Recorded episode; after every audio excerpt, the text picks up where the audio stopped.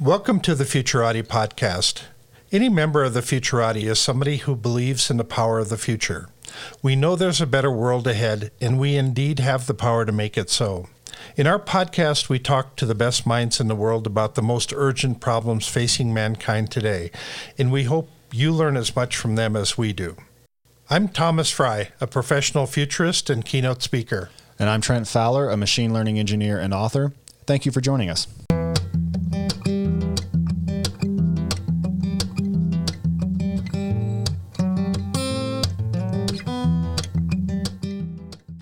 Good evening, everyone, and thank you for listening to the Futurati podcast, where we dive into how emerging technologies will impact the world and your bank account. Whether it's pondering the mysteries of life while watching a sunrise or reasoning in great detail about how a new technology will change the world, there is something unique about the human capacity to imagine the future. But where does this capacity come from? What does it mean for us? And how can we use it more effectively? Tonight's guest has just written a book exploring these themes. Byron Reese is an Austin based entrepreneur with a quarter century of experience building and running technology companies. He is a recognized authority on AI and holds a number of technology patents. In addition, he is a futurist with a strong conviction that technology will help bring about a new golden age of humanity. He gives talks around the world about how technology is changing work, education, and culture.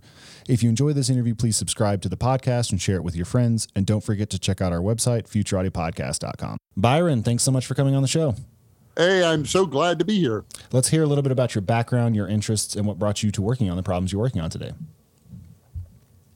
Wow. Um, I grew up on a farm in East Texas, and I'm not terribly nostalgic about it.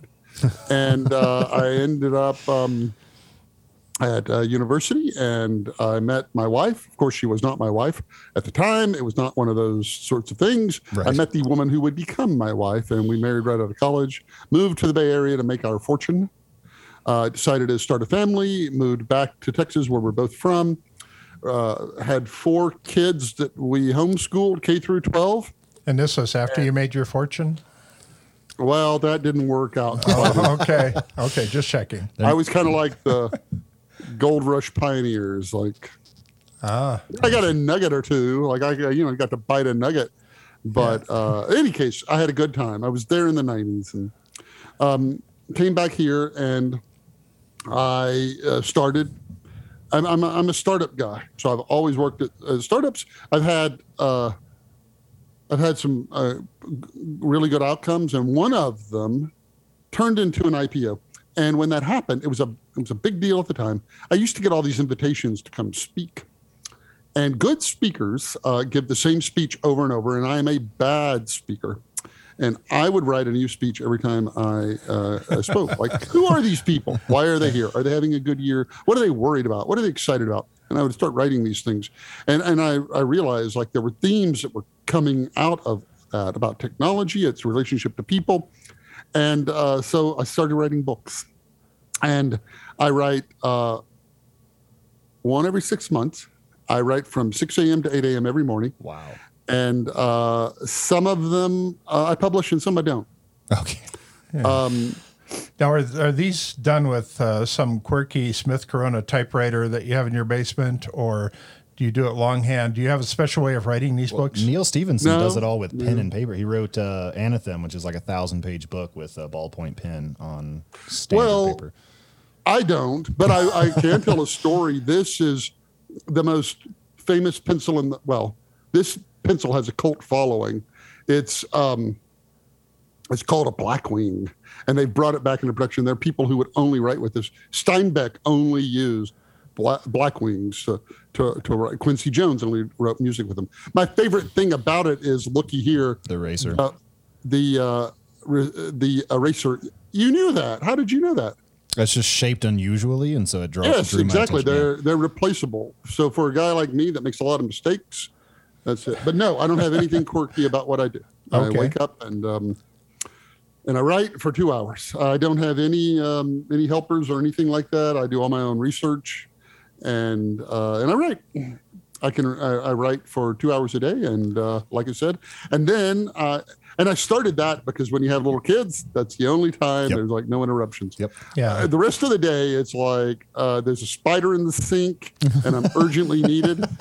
Um, but Yeah. for those two hours without uh, much in the way of interruption. So, how many published books do you have now? Uh, you know, I pause like it's so many I have to count them. Four. I've uh, I've written several more than that.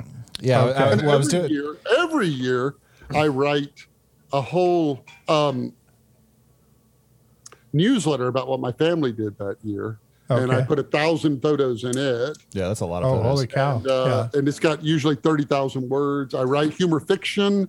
Oh. Uh, that's I do that for myself in the style of PG Wodehouse. Ah. And I write these books. And uh, and that's what I do. And then I have my company. I run a company by day. And so I do that. And then my uh, and that's my life. And then I try to travel with my kids and my wife. Uh, of course, that hit a snag right. but uh, and that's sort of uh, my life. I try to go to unusual, you know, more unusual places. I want to go to places different than where I'm from. Uh, I think I may have been to North Korea as many or more times than other Americans. Oh, uh, wow. In places like that, that you know, you they they what they do is they make you uh, look back at where you can, you know, where you live. Like it, it's it highlights contrasts. Yeah. Yeah, no kidding. So What- that's my story. what's the uh, the company that you run by day? Tell us about that.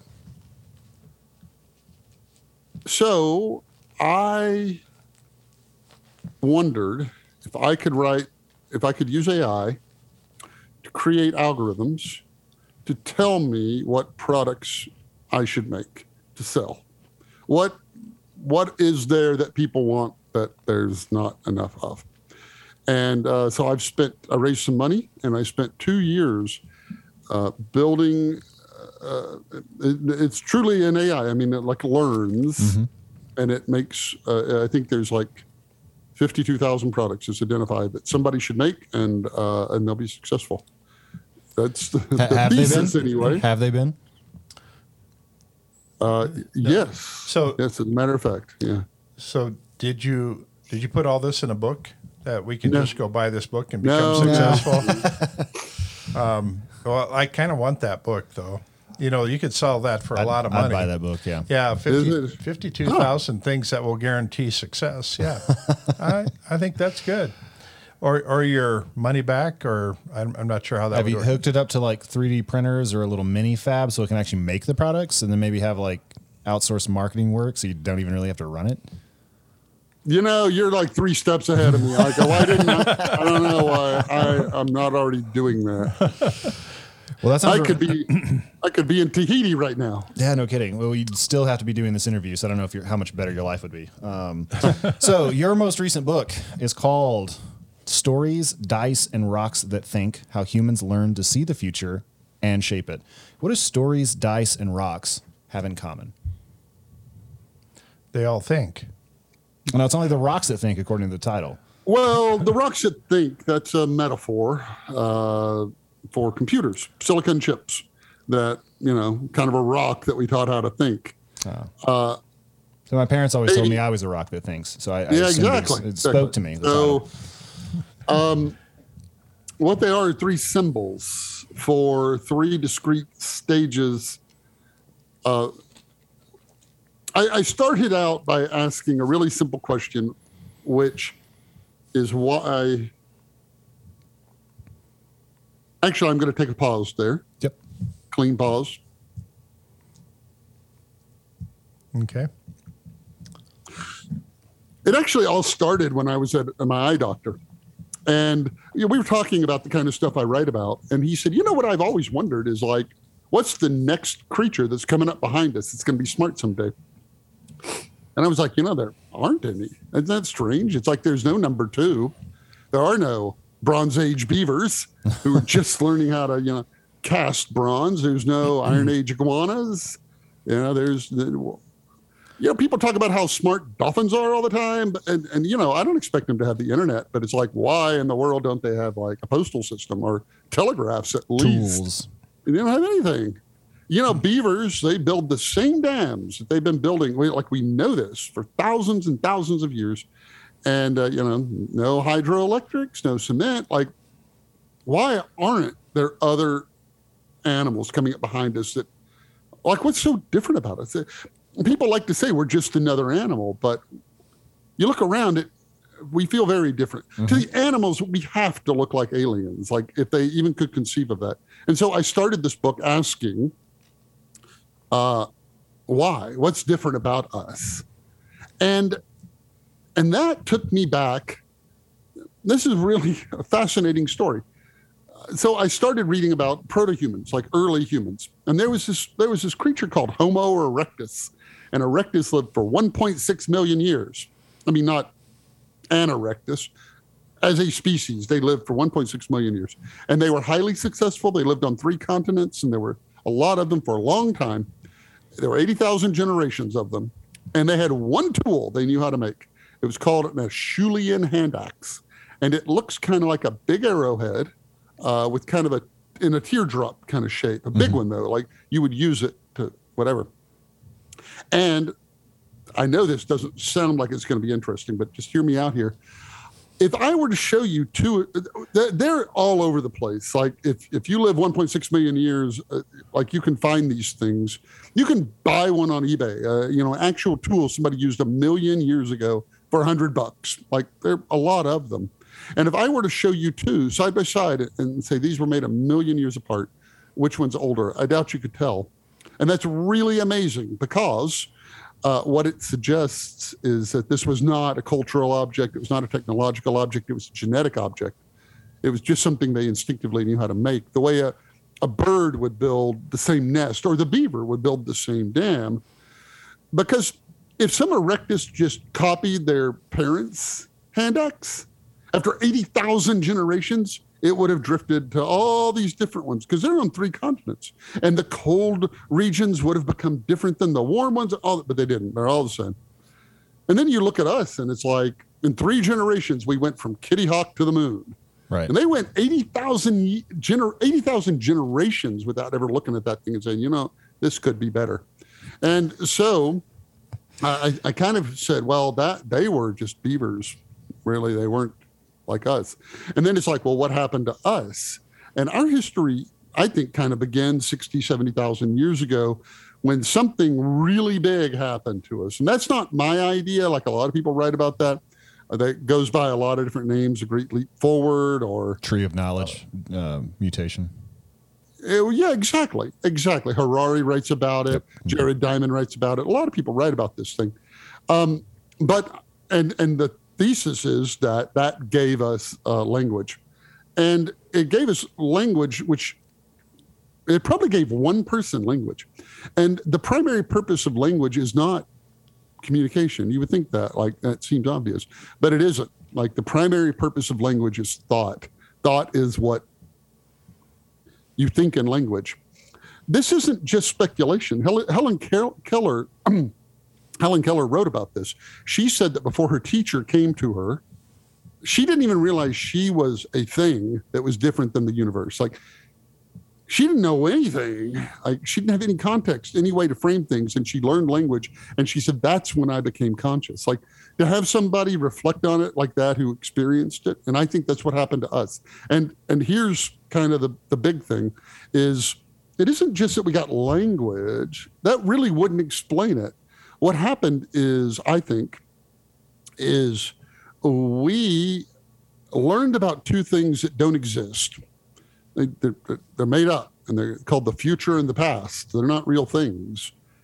All there is is the here and now, like this moment. Uh, but we had these concepts of future and the past. And all of a sudden, I think we could see into the future we could imagine the future, and we could call on episodic memories of the past. We could remember specific incidents in our past. And both of those things are things animals cannot do. And boy, that's going to get me a lot of um, hey, people man. are going to push back on that. Yep. But and I spend a lot of time in the book trying to make the case. I'm not down on animals. I'm really not. Like they may very well. Uh, I, I don't doubt that they feel pain like we do. I don't doubt they have emotions. They may even be conscious, but their mental state is different than ours. Right. They can't conceive of the future in the past. And all of a sudden, here we were, and we could.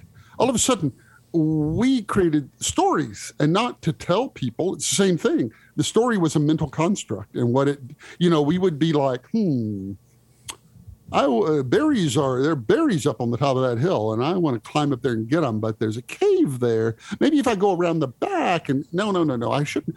Like we would tell ourselves these stories, like scenarios. Think of them as scenarios. Mhm. Only way later did we learn how to tell them, and we learned to think that way. And that is how, in an instant, we became the the dominant creature on the planet. Because that radioactive spider hasn't bitten anybody else but us, there is no other thing. There is no other creature, anything like us, and there may not ever be one.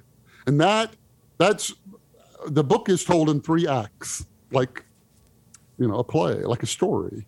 And that's the first act. It's stories. And that is uh, kind of what got us started. Uh, we eventually started telling stories.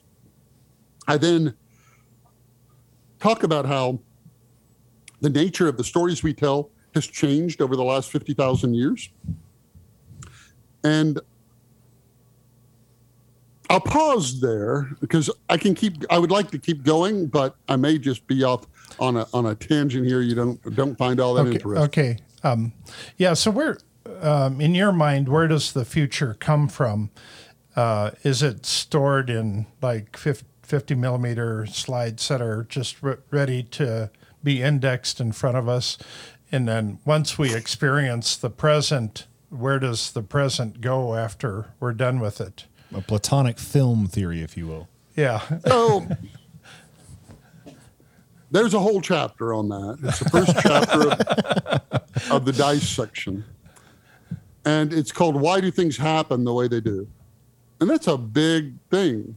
And it says, you know, there were there's four old theories about why things happen the way they do. Uh, the one is is that they're just inevitable. That A leads to B leads to C, all the way from the Big Bang to you stubbing your toe this morning is a series of events that had to happen. That's called necessity, the doctrine of necessity.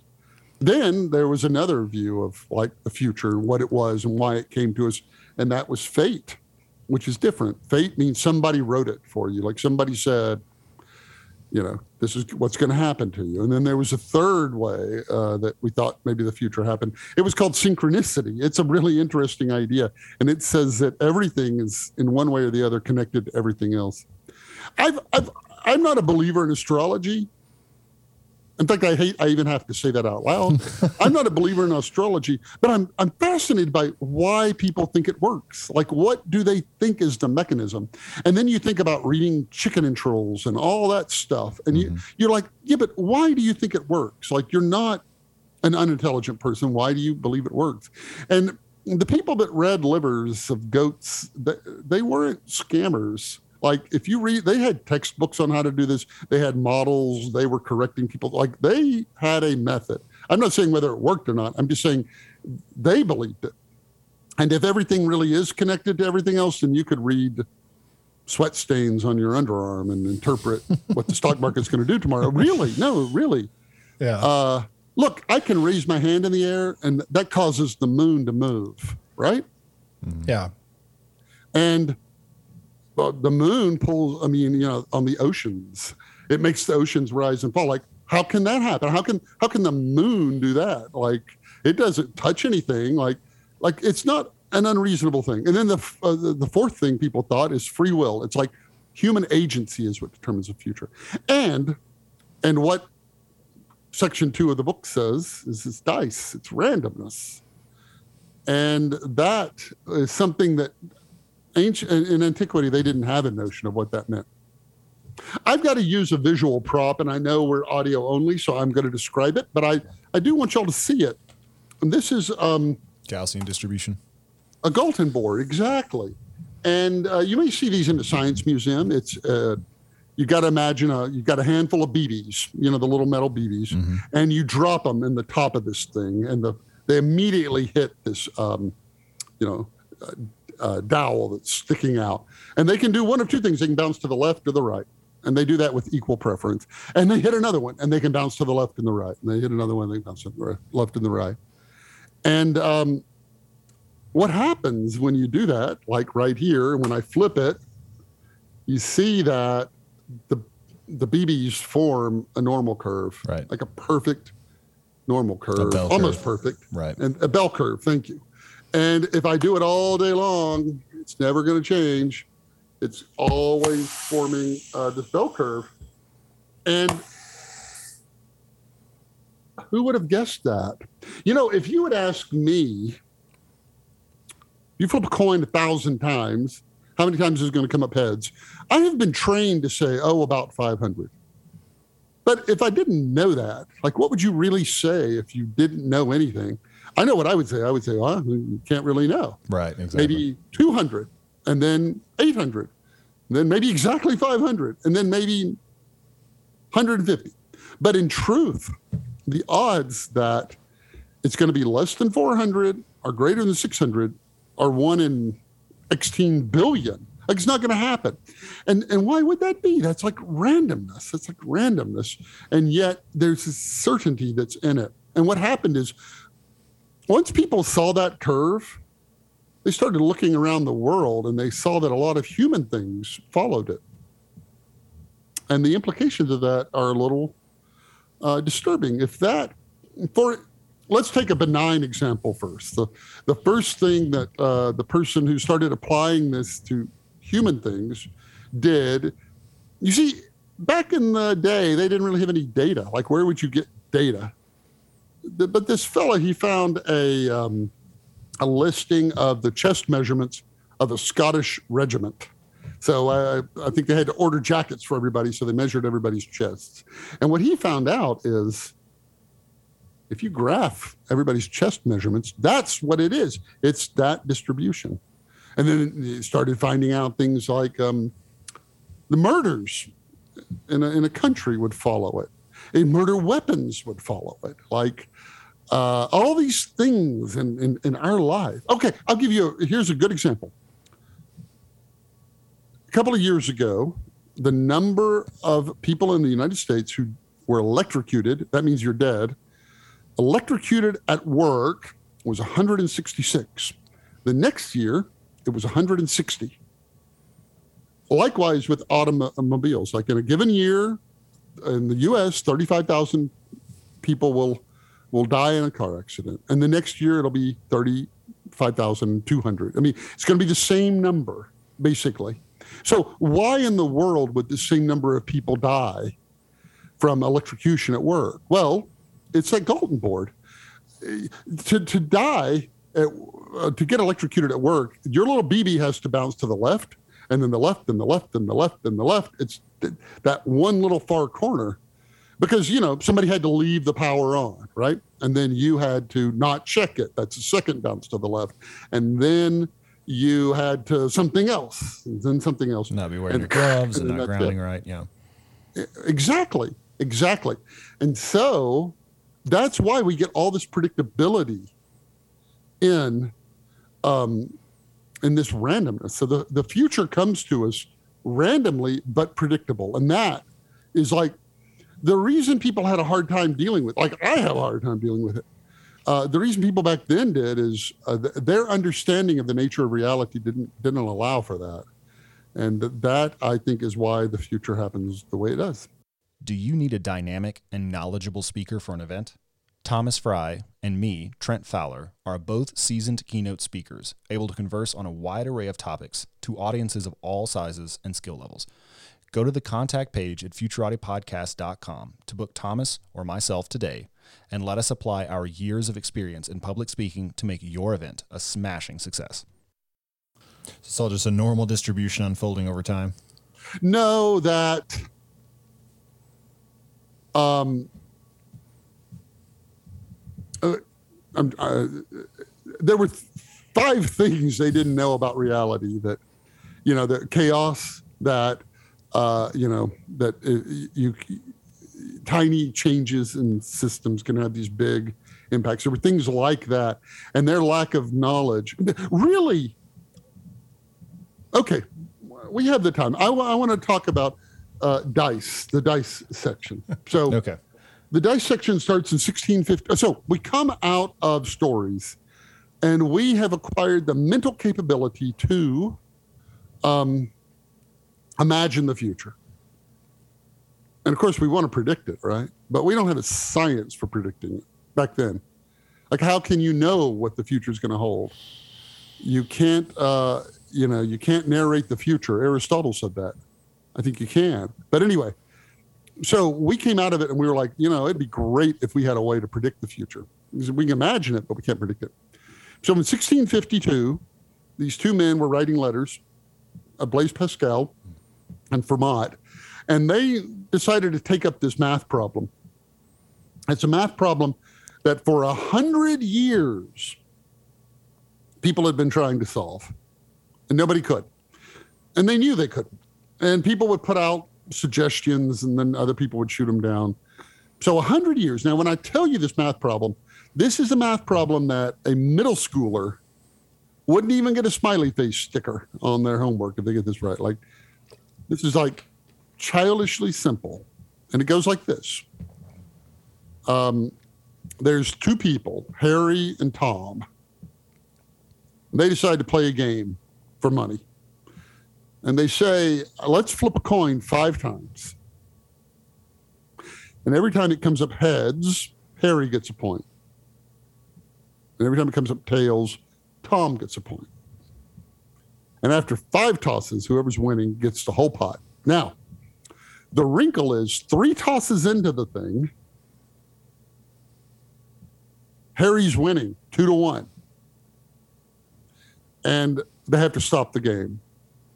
It's unclear why. Let's just assume they dropped the coin. It fell through the floorboards. It was the only coin they had. And they're like, oh, well, we got to stop the game.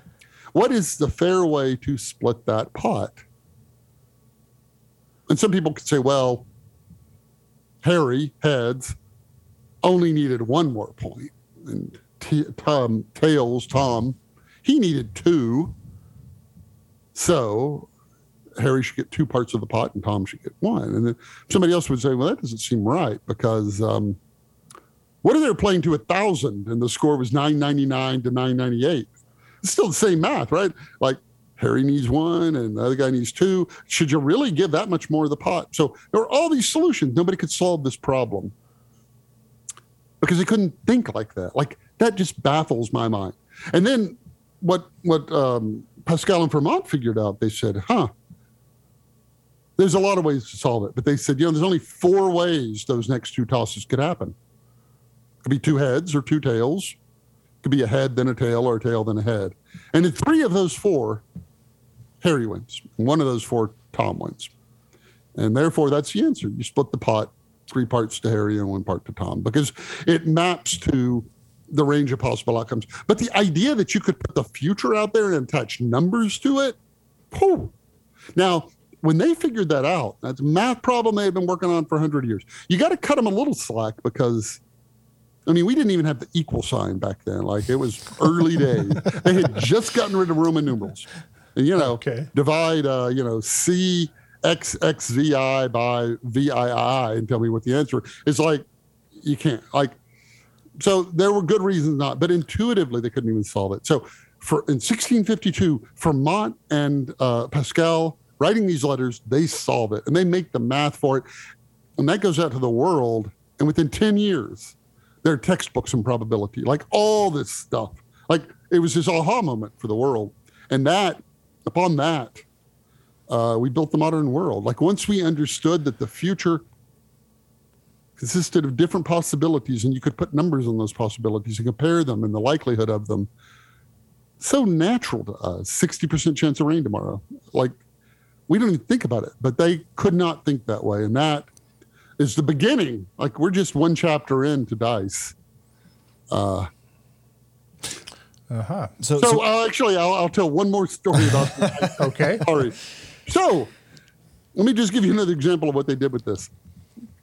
The way governments back then would raise money is it would sell annuities. So the way annuity works is you walk in the government office and they say, you give us a thousand dollars and we'll pay you a hundred dollars a month, a hundred dollars a year for the rest of your life. Okay.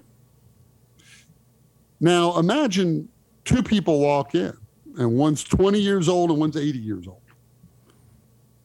And who should you charge more for the annuity? I mean, the young guy, because you're like, well, that guy's going to live a long time. Old guy may not even make it out the door. But they didn't do that. They believed that your chances of dying every year were the same regardless of your age. Now, in one sense, that's very forgivable, and in another sense, it's not. And the sense it's forgivable is, you know, they lived at a time when there were a lot of young people dying. We're not as used to that. You know, they might have said, look, mule's going to kick somebody in the head and kill them. They may be 20, they may be 40, they may be 80. You don't know. It doesn't really matter. Somebody's going to get hit, kicked in the head by the mule. Uh, and so they just assumed everybody had the same chance of dying.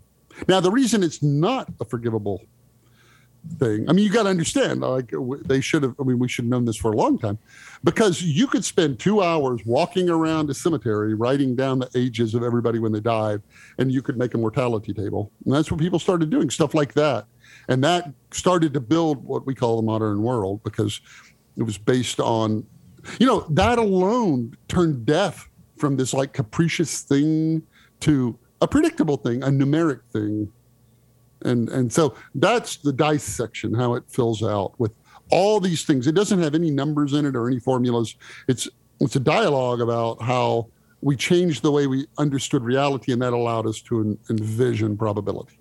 One of the interesting implications of what you're saying is that sometimes just changing the medium or the tools you're using for your cognition can, can change the range of insights that are available to you. So, as you alluded to, and this has come up in prior interviews, using Roman numerals to do things like multiplication and division is not inconceivable, but it's quite difficult to do. And yet, with an Arabic numeral system, it becomes far more intuitive, and it's only a few decades before you're you're doing more advanced operations. Do you have any speculation as to what advances in conceptual toolkits might be on the horizon? I, am thinking like cognitive media. I'm thinking like uh, programmable books. I'm thinking maybe advances in language or concepts. Do you have any speculation about that? I haven't had that question before. Um, we specialize in new questions. Like, what are the next sets of those kind of aha moments? Yeah, well, you said you have 52,000 of them, right? Yeah, yeah, before we started recording. Well, so, you know, math notation is famously kind of clunky and there have been a number of attempts to reform it. Same for music notation, same for a variety of different things. Uh, I, have I've thought before maybe an advanced form of argument mapping might help make the logical structure of a claim clearer, and that, that might be just, just be an artificial intelligence problem uh, or a cognitive medium. Like Michael Nielsen does a lot of work on these sorts of things. Well, like it, creating a periodic table of smells because uh, we don't have any any way of categorizing the things that we smell out there right now, and uh, or even a vocabulary for describing it. So sometimes just having words for those things is right. enough. Just yeah, just for ta- yeah, you know that's really true because you know we have this thing called the scientific method that uh, says um, come up with a hypothesis and and then uh, test it, and then uh, if it works out, tell other people about it so they can test it. And then if they re- reproduce it, we don't say it's true. We say it's true for now. And then other people build on that. But what that means is that, to your point, uh, how something smells is, is as much a scientific fact as how fast it's moving. And there are, uh, I mean, those are both equally like objective. Mm-hmm. We just can't conceptualize and describe one, and, and the other one we can.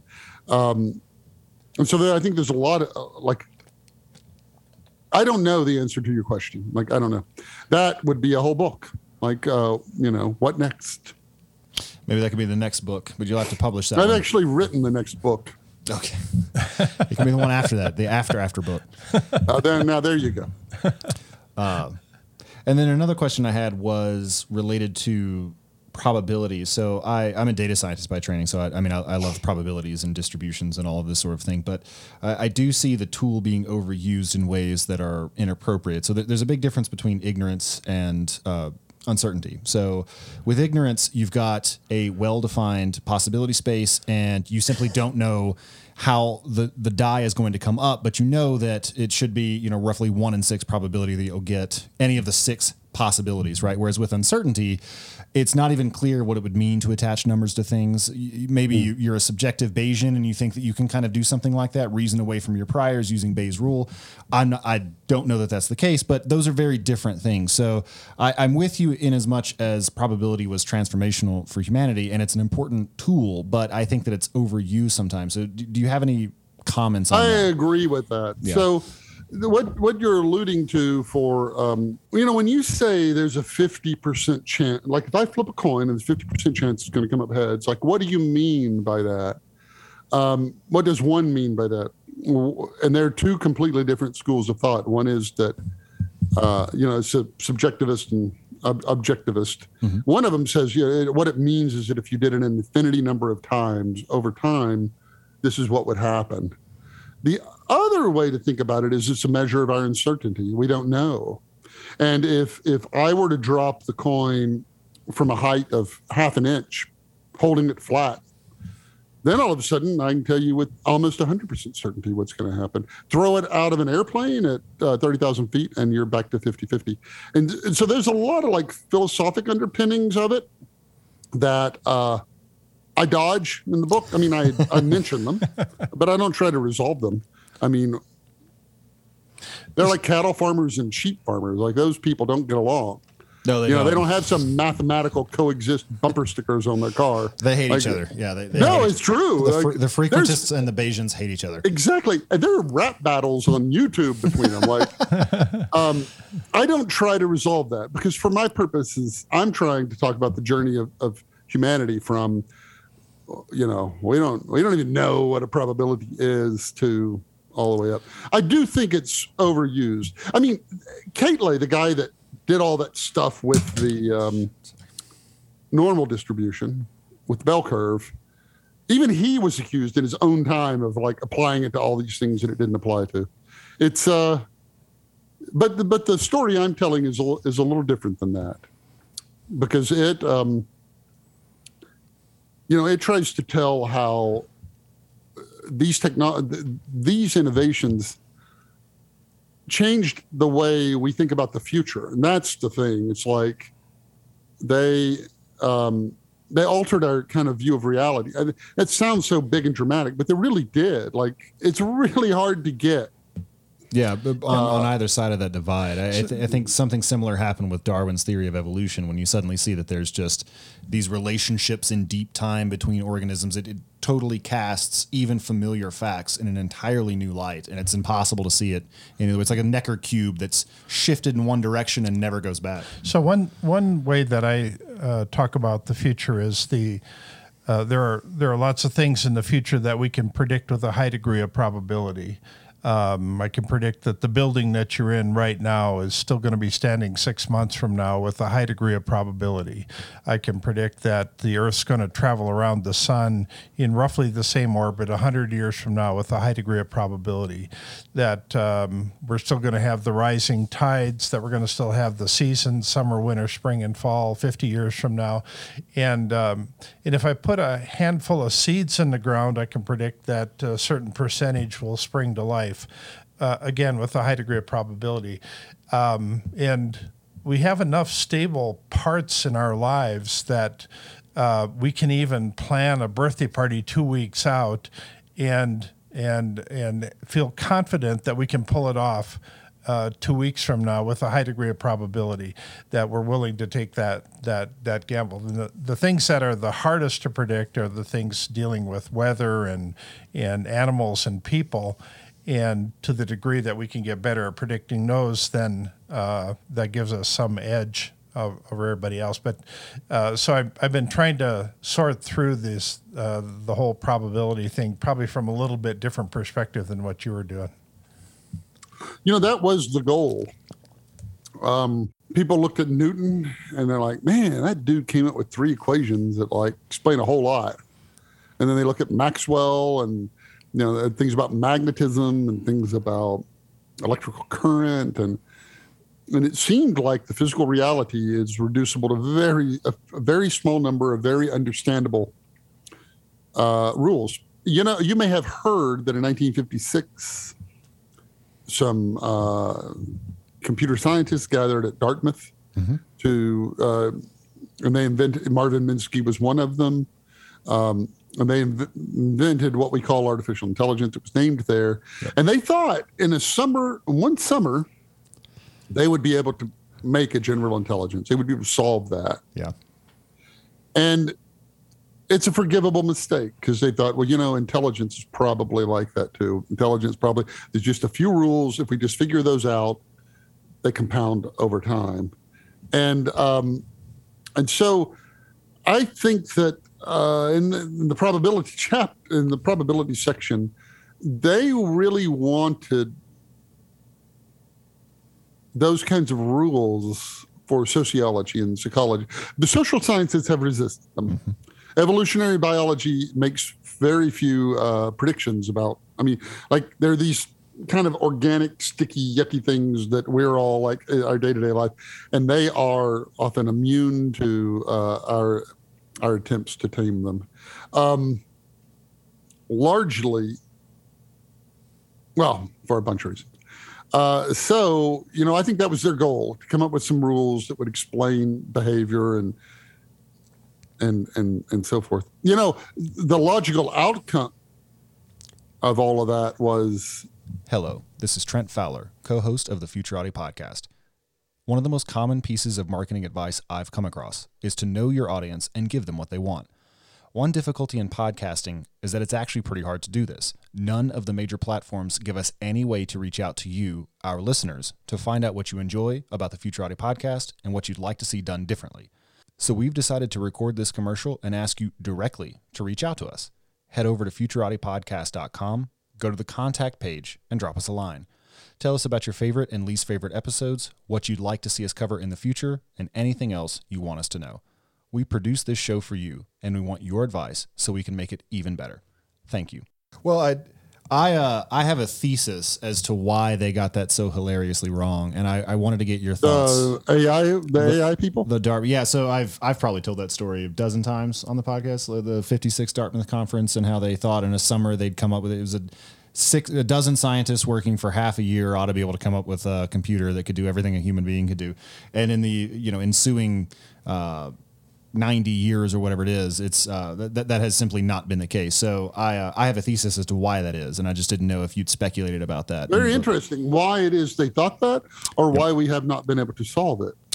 I suppose both i have a strong feeling about the latter yeah, I well, so my feeling about the former is that uh, introspection is shallow. Human introspection is shallow, and so when you look out into the world, you just perceive things, and when you walk upstairs, you just all, all of it just well, much of it happens subconsciously, and even the the conscious bits, you don't have access to the algorithms that are driving those things, uh, or or whatever analog of an algorithm is is uh, operative in in the human nervous system, and so since you're not seeing that complexity unfold, it, a lot of it feels kind of obvious. I mean, you may struggle to have an insight, but once you do have an insight it's like, well, of course, it was all just totally obvious and clear. It just feels like the kind of thing you ought to be able to code up without too much effort. And if you don't have, you know, decades of people failing to do that as, as a history lesson to learn from. So I think the shallowness of human introspection is, is largely what drove that. It just never occurred to people that vision would be such a hard problem to solve. It never occurred to people that it would be so hard to define what's an obstacle and what's not, or coming up with creative ways of getting around a box or out of a trap or something like that. It's, it's something human children learn how to do on a pretty routine basis.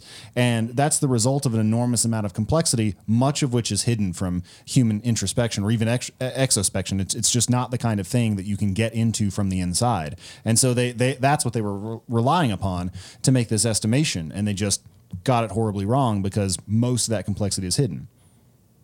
I, w- I would buy all of that. Uh, you're right. You can't understand vision by introspecting on it.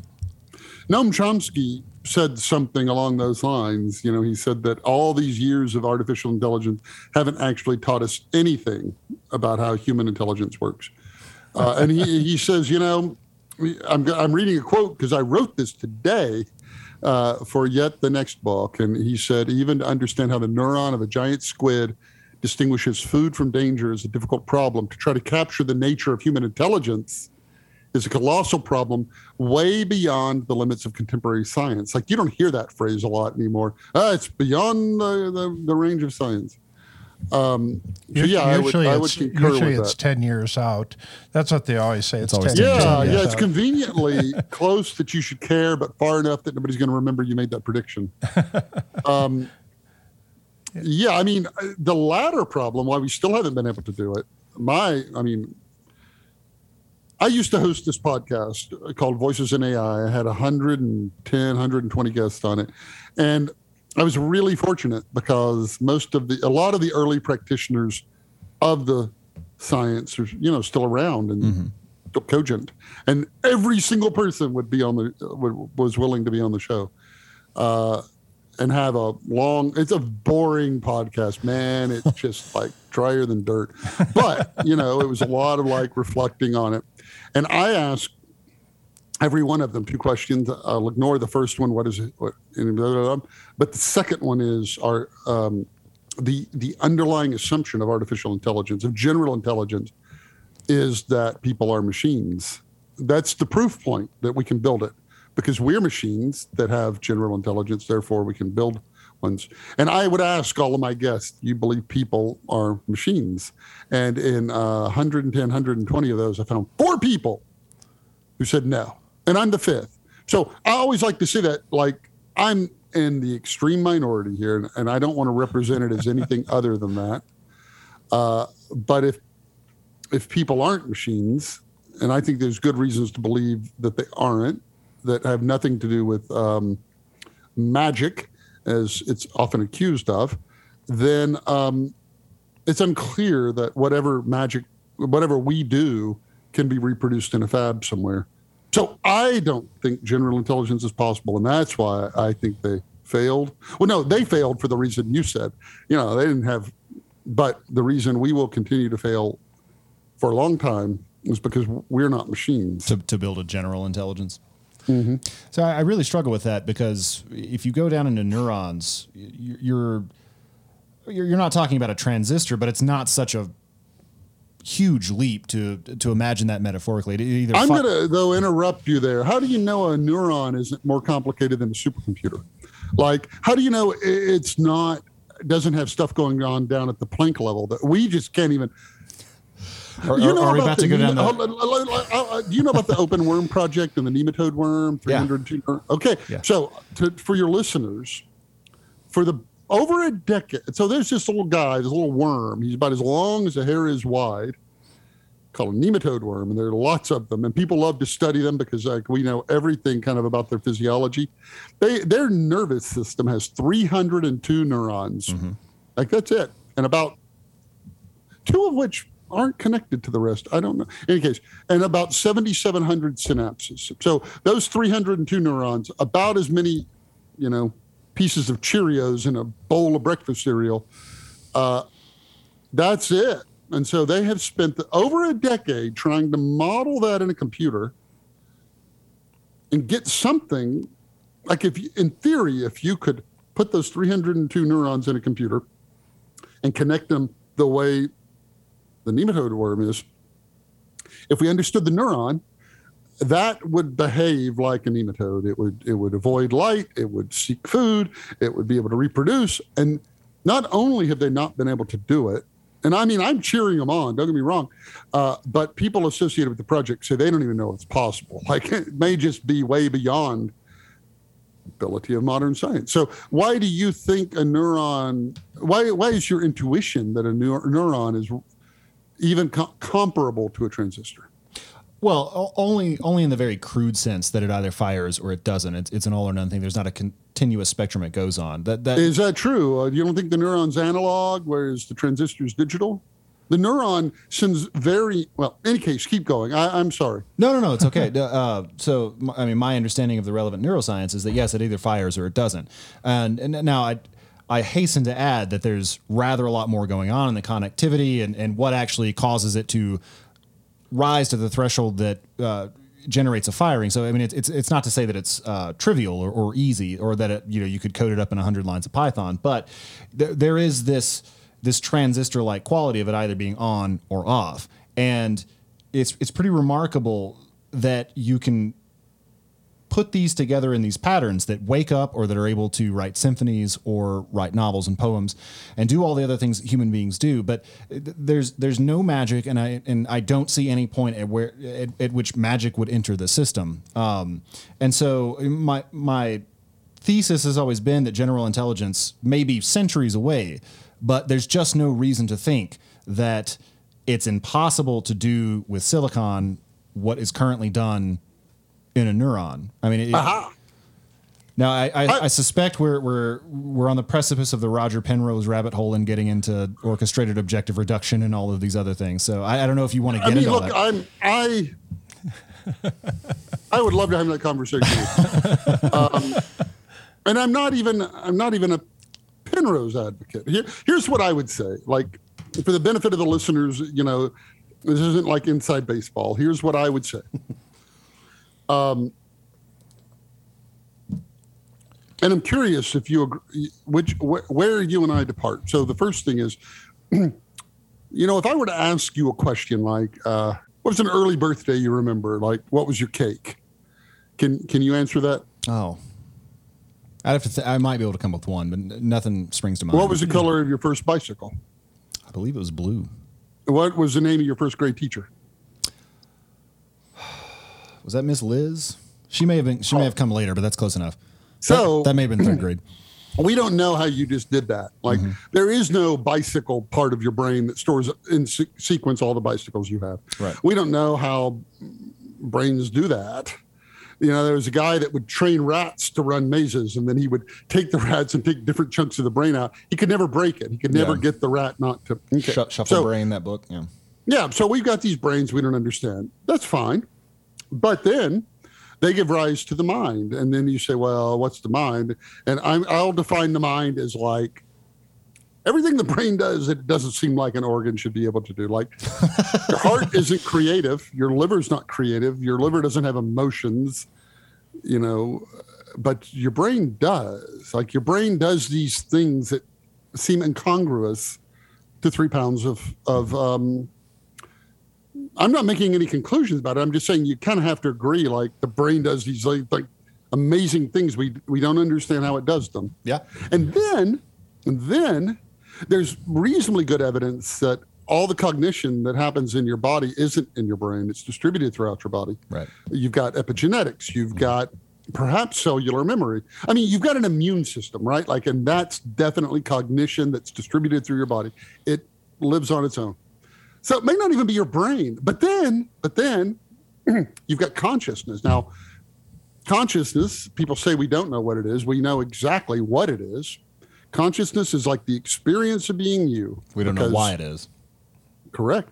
You, um, a thermometer can measure temperature. You can feel warmth. And whatever that difference is, we don't know. Not only do we not know, we don't even have an understanding of how matter, mere matter, because that's just like a rock, can experience the world. So, my thesis is, my thinking is, we have brains we don't understand that may not even be the source of our cognition. We have they give rise to minds that have all of this stuff, and they give rise to, to consciousness, which may be necessary for general intelligence. We don't know how any of that does. So, for you to say, "Oh, but yeah, we can make that," I don't know when, but we can make it. Uh, I just regard that as an unproven assertion. If if somebody's going to be accused of magical thinking, I would say it's the person who's like, "Oh yeah, we can make that." Oh yeah, we'll figure it out. Yeah. it's like I'm unconvinced. Are you enjoying this episode of the Futurati podcast? If so, please like it, give the show a five star rating on Apple Podcast, Spotify, or wherever you get your podcasts, and share it with your friends. By far, the best way to help us grow is to spread the word on social media, which will expose our content to more people and help us continue to bring you interviews with world leading experts in AI, quantum computing, cryptocurrencies, and so much more. Thank you in advance. I uh, I guess I would want to parse a couple of the related issues there. So it, it's conceivable that consciousness is required for general intelligence, but I think you would need a separate argument for that because I'm, I'm not sure that it is. Uh, I'm not sure that it's not, but I'm not sure that it is. And so I think right. there's there's a pretty important distinction to be made between building a conscious machine and building one that can reason across different domains, learn from its its experience, mm. maintain memories, arrive at new concepts, and I think that's all you would need for a general intelligence. And I, I, would not expect consciousness to fall out of the first algorithms that are able to accomplish those things. So when I'm talking about AGI, I don't mean something you could fall in love with. I just mean something that you could turn to a randomly chosen domain and be reasonably sure it would be able to figure out a solution to that problem, which is what you would expect of a functional human being. Not necessarily that it will compete with humans across every domain, not necessarily that it will experience the world in the same way that we do, just that it can reason in an open-ended way. And I don't know any any evidence that that is you know a process that relies on quantum physics or a process that necessarily has to uh, rely on consciousness. And if it's not, I don't know why an algorithm couldn't do it. So it sounds like you are in agreement with me that the, the, the idea that consciousness is not required for general intelligence is unproven. As far as I know, yes. I, I don't yeah. know that anyone's ever convincingly argued that. Yeah. So I don't have any basis for believing like it's not unreasonable. Look, your consciousness is like the you-ness, you know, Y O U. that's your right. It's you. Like that's the thing that looks out your eyes and sees the world. Uh, ex machina, you know. I don't know. Anyway, we're we're probably uh, trying the patience of your listeners. So that's section two, which is all about dice and about probability. But it leads us to section three, rocks that think, which is a metaphor for computers, right? right? Like silicon chips that I don't think they think. You know, it's metaphor. Right. Um, I don't think computer languages are languages, right? Mm-hmm. So here's the big idea in in in that section um, so for a few billion years on this planet, we had life, DNA-based life, uh, single-celled most of the time, eventually became multi-celled. For all that time, life forms only had one place to write stuff down, and that's their DNA, right? No other way to like uh, remember something permanently. And the thing about DNA is you it may take 10 million years. It works. You know, it gets a monarch butterfly from Canada to Mexico and back again to the same piece of milkweed it, it, it pupated on, even though it's four generations of, of monarchs. The last one generation, for some reason, lives vastly longer than the other three put together. Like DNA gives us all of that, but it takes forever. Mm-hmm. And then all of a sudden, we came along and we had language. We thought in language. And so instead of taking 50,000 years to learn not to eat the hot pink berries, somebody said, hey, man, don't eat those berries. It'll make you sick. And that, boom, that's it. So our genome, when we got language, our genome vastly expanded because it was everything our DNA knew how to do, make proteins and all that, but it was everything we knew how to do.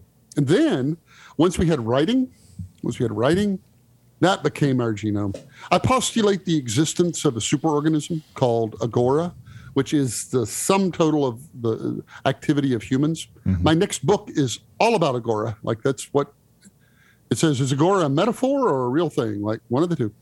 Um, and and once we had writing, then we could write all that stuff down, and that became our species genome. There was a essay that was penned uh, uh, 60, 70 years ago by a man named Leonard Read. I pencil. Called, Thank you. I pencil. And he said, nobody knows how to make a pencil. Right. There's nobody in the world who can like get the metal, the ore, and refine it and make the ferrule and all that. You know, a smartphone, like your body has 30 different elements in it. A smartphone has 60. Like that thing's harder to build than you are. and and then you say, well, nobody can build that. So who can build that? Well, Agora can build that. Where is the DNA that tells it how to build it? Well, that's all the written world around us. and I I'm just I'm just a cell in Agora's body. I'm just a bee in that beehive. Like I'm just my little part. But the beehive can make these smartphones, and and I think that's the world we live in. I think it's a world that's a superorganism of us because we have language and writing, and that we have this different genome, and that stores all the information uh, that you need to make the modern world. And I will pause there but I will go further in just a moment. What were you going to say?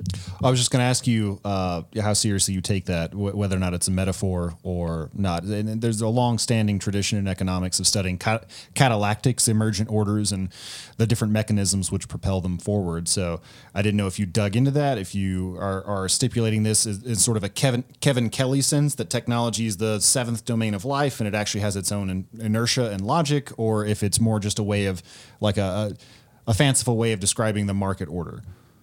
So that is the question. That is a question on which all of our futures collectively hang. I mean, that's the big one. And it can actually be one of three things. So Agora could be a, a useful metaphor about the division of labor. And it would be fine if that's what it was. Like it just helps us understand things. Or it could be a system like uh, like an automobile. Like it's a real thing. It's a it's an actual thing. It can break. It can function. It can function better, but it's a real thing. But it's not alive. And then there's a third thing where it's actually a, a real thing. It's like a creature. And that's what my whole next book is about. And you know, I, I spend a lot of time on the beehive. I'm going to digress there slightly to remind me of this point, though.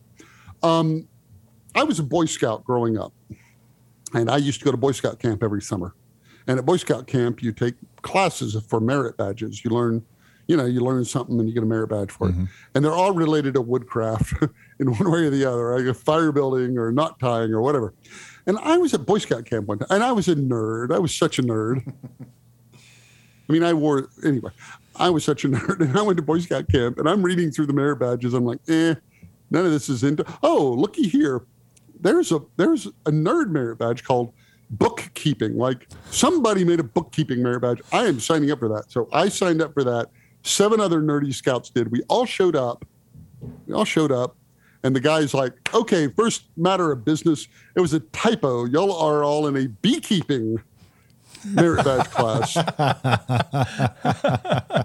it's an actual real thing. Yeah. And I fell in love with beekeeping. And I came home and I ordered a beehive from Sears Roebuck. and where do you think I ordered my bees from? Sears. I got a package in the mail that buzzed. Like you could order 20,000 bees back then and put them in your beehive. And I, I raised bees, like, and I was fascinated by them. And there's a long tradition in, in, in beekeeping that the hive is alive. And if you if the beekeeper ever dies, you, somebody's got to go out there and tell the hive, like, hey, your keeper's dead. And they'll know it. Like, that's a real thing. It's called talking to the bees, and it's been around for a long time. I don't know. Is it fanciful or ridiculous? Maybe. Uh, but I spend most of my time on the, in the beehive because the beehive is an emergent entity that is very different than bees. For instance, bees are cold blooded creatures. They can't regulate their own body temperature, right? But the beehive is warm blooded. It's kept at 97 and a half, uh, 97.5 degrees Fahrenheit. And the bees work to keep it at that. They can cool it and, and, and warm up. So is it a living thing? I think so. I think the hive is alive. Is the hive conscious? I don't know. I don't know. Look, philosophy long ago declined to rule on anybody's consciousness but your own. Uh, if I were a betting man, it's the beehive conscious? I don't know. Bees are an amazing thing because they only have a million neurons. We have a hundred billion, but theirs are so dense. They're so densely packed. They may be able to do pretty amazing things with. Them. Well, they certainly can do that any case, wh- where was I before I got distracted? Yeah, I'm kind of convinced Agora, that right. this is an episode that we're going to, everybody's walking away with lots more questions and answers. we were talking about, no, where did I, where did I put the pen? We I'm talk- almost done. We were talking about the Agora. So is Agora? Oh yes, you asked me, is Agora a real thing? I'm not like trying to choose my words. The book isn't finished. If if you really ask me, I would say yes. I believe in the Gaia hypothesis. Um, I do think that, but I'm not. I don't proselytize it. Like we're all guessing. You know, we're all guessing, and and that's my guess. You know, uh, varying degrees of confidence, as as um, you were saying earlier. What's the probability you would put on What are my priors? to, to tell me. misapply to misapply the? No, the no, probability? I don't know. I don't know. I. The bigger question to me is: Do you hope it's real or not? What about you? Do I think that Agora is a real thing? Well, No, I, no, no. Do you hope it is? Would you like there to be an entity? an emergent consciousness. Exactly. We're all just cells in its body. We think we're living our lives the way we want to, but we're all like rushing over because Agora just cut its finger, and we're all platelets, and we're rushing over there to clog it up, and we just we just don't realize that. Well, if if it obviates human agency, then no, I would say I don't hope for it because I, Oh, I think that's that's an important uh, philosophical precept. I think that moral culpability rests on it. Uh, a lot of the assumptions we make about each other and, and the way social systems are set up rely on it. And I think that free will is a real thing. And so if if Agora uh, subtracts that element from the human experience, then I think that would be a bad thing. But I too, let me interrupt you. I too think free will is a real thing. Do you believe free will is a real thing because it's a convenience to support that larger view that you have to have accountability, or do you actually think it's a real thing? And if so, how is that not magic? No, I do think it's real, and uh, I, I believe a, a justification for free will is probably not the thing, the, sort of thing I could, you know, reel off extemporaneously like this. But uh, it, it's uh, a, a complex philosophical argument required to establish it. But yeah, I, I think ultimately the locus of control is internal, and it consists in the ability to focus your mind. To, to to weigh different facts of reality and to choose among different alternatives. Uh, I, I don't think that's magic. I think it's just it's a property of a of a functioning human brain, um, and I, it's it's not just that it's a convenience for getting culpability off the ground. I mean, I think all of those things presuppose free will, and therefore, if it's not true, it, it just doesn't make sense to uh, assign blame for anything a person does. And I don't think that anyone can claim to have earned a thing or claim to be responsible for the people that they become. Um, but since free will is true, all of those things are operative, and we we can claim credit for who we are. That's really interesting because um, that was what Quetelet and the other people who saw these normal curves everywhere said. You can't hold prisoners responsible. You can't hold the accused. Somebody had to commit those murders. Three people were going to murder somebody this year. Uh, had to, happened to be them. However, however, what's interesting, imagine a trial today and there's some heinous fiend who killed a person in cold blood. Okay. And there 27 people saw it and they all took photos. And there it comes to the sentencing phase. And the defense attorney stands up and says, My client has had an awful life and reels off like just horror after horrible horror about their upbringing and all of that and says based on that can we have leniency and and doesn't that say yeah they're responsible but they're a little less responsible because they had all this other bad stuff happen to them. Do you do you think that's like an erosion a chipping away of responsibility to say are extenuating circumstances undermining the idea that people are ultimately responsible? What do you think I, I still think you're ultimately responsible. There can be extenuating circumstances, and you, you can set up the thought experiment in a different way. You could just say, like, okay, well, what, suppose we start injecting adrenaline or testosterone through a, an IV in just little amounts, right? And we just kind of keep amping that up and they get angrier and angrier. Isn't there a point at which we've put so much of this in them that they are no longer responsible for their behavior in any meaningful sense? I think that is true. You can cross that line. And a person could be so hideously twisted by their upbringing that they're, they're just effectively an animal, may, may, maybe a very So advanced- basically, they have lost the ability of free will, and that's the basis of leniency. Yes, the, the, but Huh, but you still have you still have to lock them away because at that point you're essentially Well, talking it, about yeah. a sentient But not bear out of not for punishment, but for um, because they're They're just too danger to dangerous. society, They're just yeah. too dangerous. Or you know, if if they were exposed to lead really substantially as a child and they just their frontal lobe functioning has been impaired to such a degree that they really just can't control urges uh, in that way. But I, I I think that in almost any normal case, uh, if your brain is functional and intact, ultimately the way you interpret and internalize experiences is at least in part up to you. And I think that character is a thing that's built over time. It's it's the summation of a variety of different choices, and so it's not something that you just turn on or off uh, all at once. It it there's a logic to the way that you live your life, the way you experience the world, and it's not something that you can change on a dime, but it is something that, that's malleable, at least prior to a certain level of corruption. Uh, and so I think that in the case of the murderer that you talked about, if their brain is functional and they weren't exposed to lead or they weren't, you know, tormented or tortured as children, I'm sure you could probably find people who've been through experiences that are just as heinous, uh, Holocaust survivors or what have you, who did not then go out and murder people as a result of that. And so I, I think it, at minimum, those those other cases throw a wrench in that analysis and the request for leniency. Um, because, but in, in my view, ultimately, what it comes down to is: is it possible for this person to have done anything differently at, at, at any point in their life? Do, is their brain the sort of organ that would allow them to have focused on the facts of reality and to have made different choices? And if it's true, if, if they could have, then they're responsible for their choices. If their brain is not functional because of something that's happened to them, lead, exposure or what have you, then you're dealing with a different thing. You might still have to lock them up because they simply can't exist in civilized society.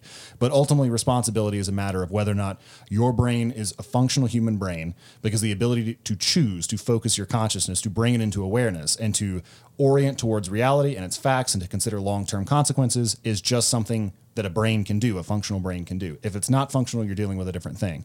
And it's it's pretty tricky to draw that line. How much lead exposure counts as that? Like how badly do you have to have been beaten by your uncle for that to count? Uh, th- those those are tricky kind of questions in the philosophy of law. But ultimately, it comes down to whether or not your brain functions as a human brain does. And if it does, you're responsible. If it doesn't, you're not. Well, I'm not gonna quibble with that. Like I, I would agree with a large part, but in the very end, there you keep saying it as if it's binary. Were you responsible or were you not? Like we have to call the ball on it. Was it enough lead or not? You know, did your uncle or not? And that's putting it back in that binary camp. It's not like they're either a person and they're fully responsible or they're not and you know we have pity on them because they're not even a person anymore like that too still feels very uh stark problematic any Problematic. case Yeah. i want to we're we're up on time so i would just love to talk about the final chapter the epilogue of the book Please. the please do. epilogue of the book um in the first section of the book i stories i list out 20 purposes of stories let me read them. No, I'm kidding. Um, I list out 20 purposes of stories. And then in the epilogue, it goes something like this. I'm recalling this from memory. I'm not reading it. It says, Sometimes the story doesn't make sense until you get to the end. And what I, there, there are kind of two narratives of life. One is that, and I'm kind of curious where you come down on this because one is that we are uh, bags of chemical reactions and electricity that temporarily defy entropy. And that we call that our life. And we careen through space randomly and we bump into some other uh, bag of chemicals and all of that. And then eventually we burn out.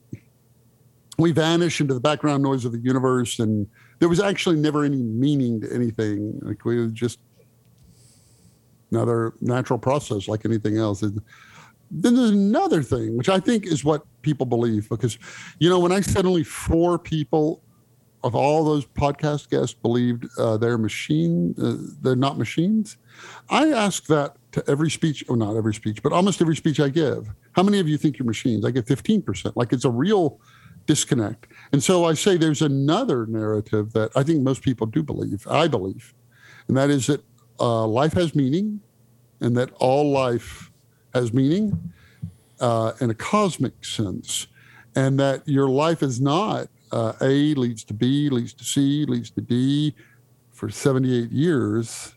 That's meaningless. Like that. Right. Uh, or, or, here are all those steps. Is that a story? Is that a story? Because stories, that's the 21st one. Stories give life meaning. Stories arrange those activities in such a way that they have meaning. It doesn't, it doesn't, it doesn't, uh, doesn't fake it. It's not, it, it, it, it determines the meaning that connects them all. And that, you know, uh, Carl Sagan has this wonderful quote about how we're made of star stuff. He always you know, does. the earliest stars were helium and hydrogen, and then fusion, heavier elements explode, and that's us. That's kind of cool. But I hope that's not what I am. Like he he said that so aspirationally, but the other side of that is that means you are just a bag of chemicals and electrolimbals careening through life. Uh, there, but there's another view, and is that life is not made of atoms but of stories, and that's what I think.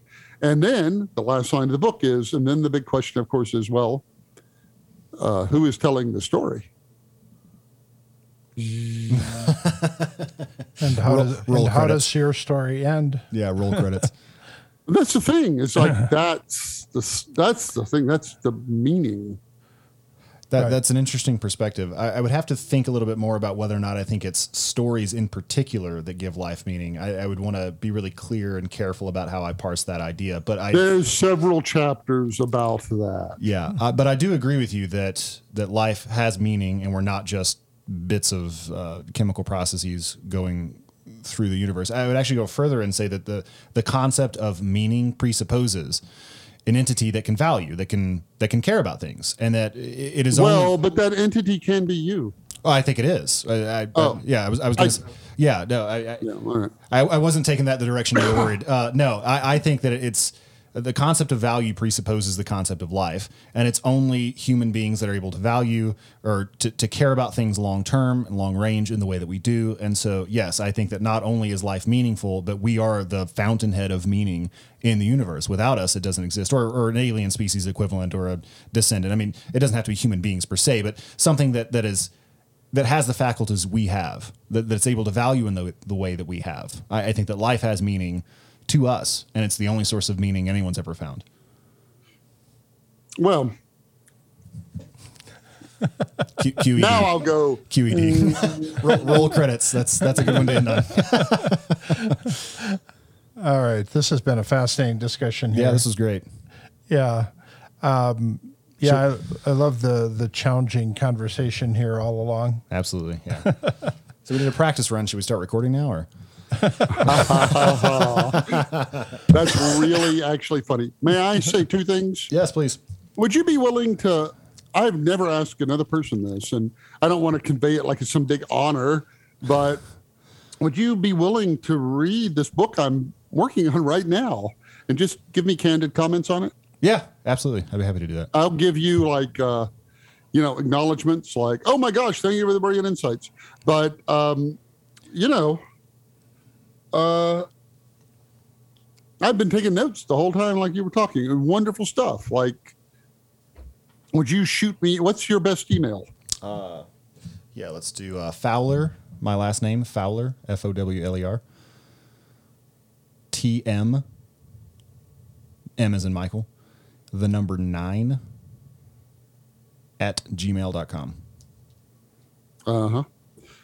All right, and then the second thing. Oh yes, y'all do all these kind of interviews, and and you, nobody can read all the books. Are you tempted to pick mine up? Yeah, yeah, I probably will. Is that Uh, true? Really? Yeah. I, well, so even just reading the questions, I, like agora, for example, it's the Greek word for market, and you're talking. Does agora know things? And I was like, okay, well, that's a reference to Leonard Read and Catallactics. Uh, so I, I saw Harari in it. I saw a couple of other things, and I thought, Yeah, see, that's what I, what I would love. Uh, just like a perspective of somebody with a lot of the same, like you just like were jumping in there with all this bell curve, uh, Leonard Read. Like, like it was like a game show. So, um, well, I do hope you read it, and uh, the next book is better. They always are.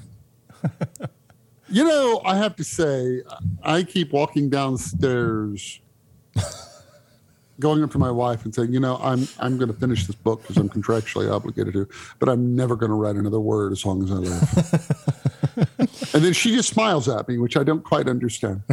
Um, but that's how I feel right now because what this book does is it starts with what is life? And then talks about how cells don't have any living things in them but we think they're alive.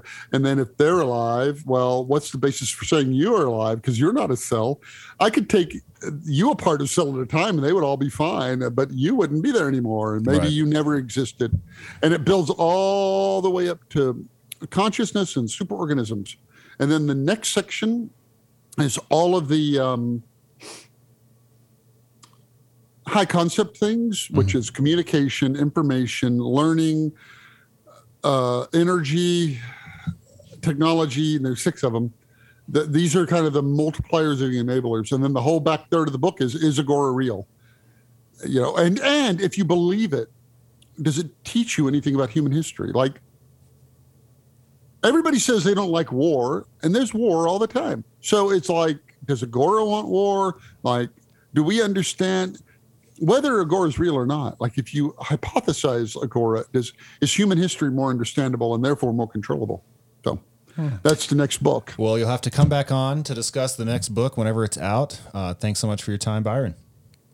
Thank you, guys. Talk to you later. This podcast is a part of the C Suite Radio Network. For more top business podcasts, visit c-suiteradio.com.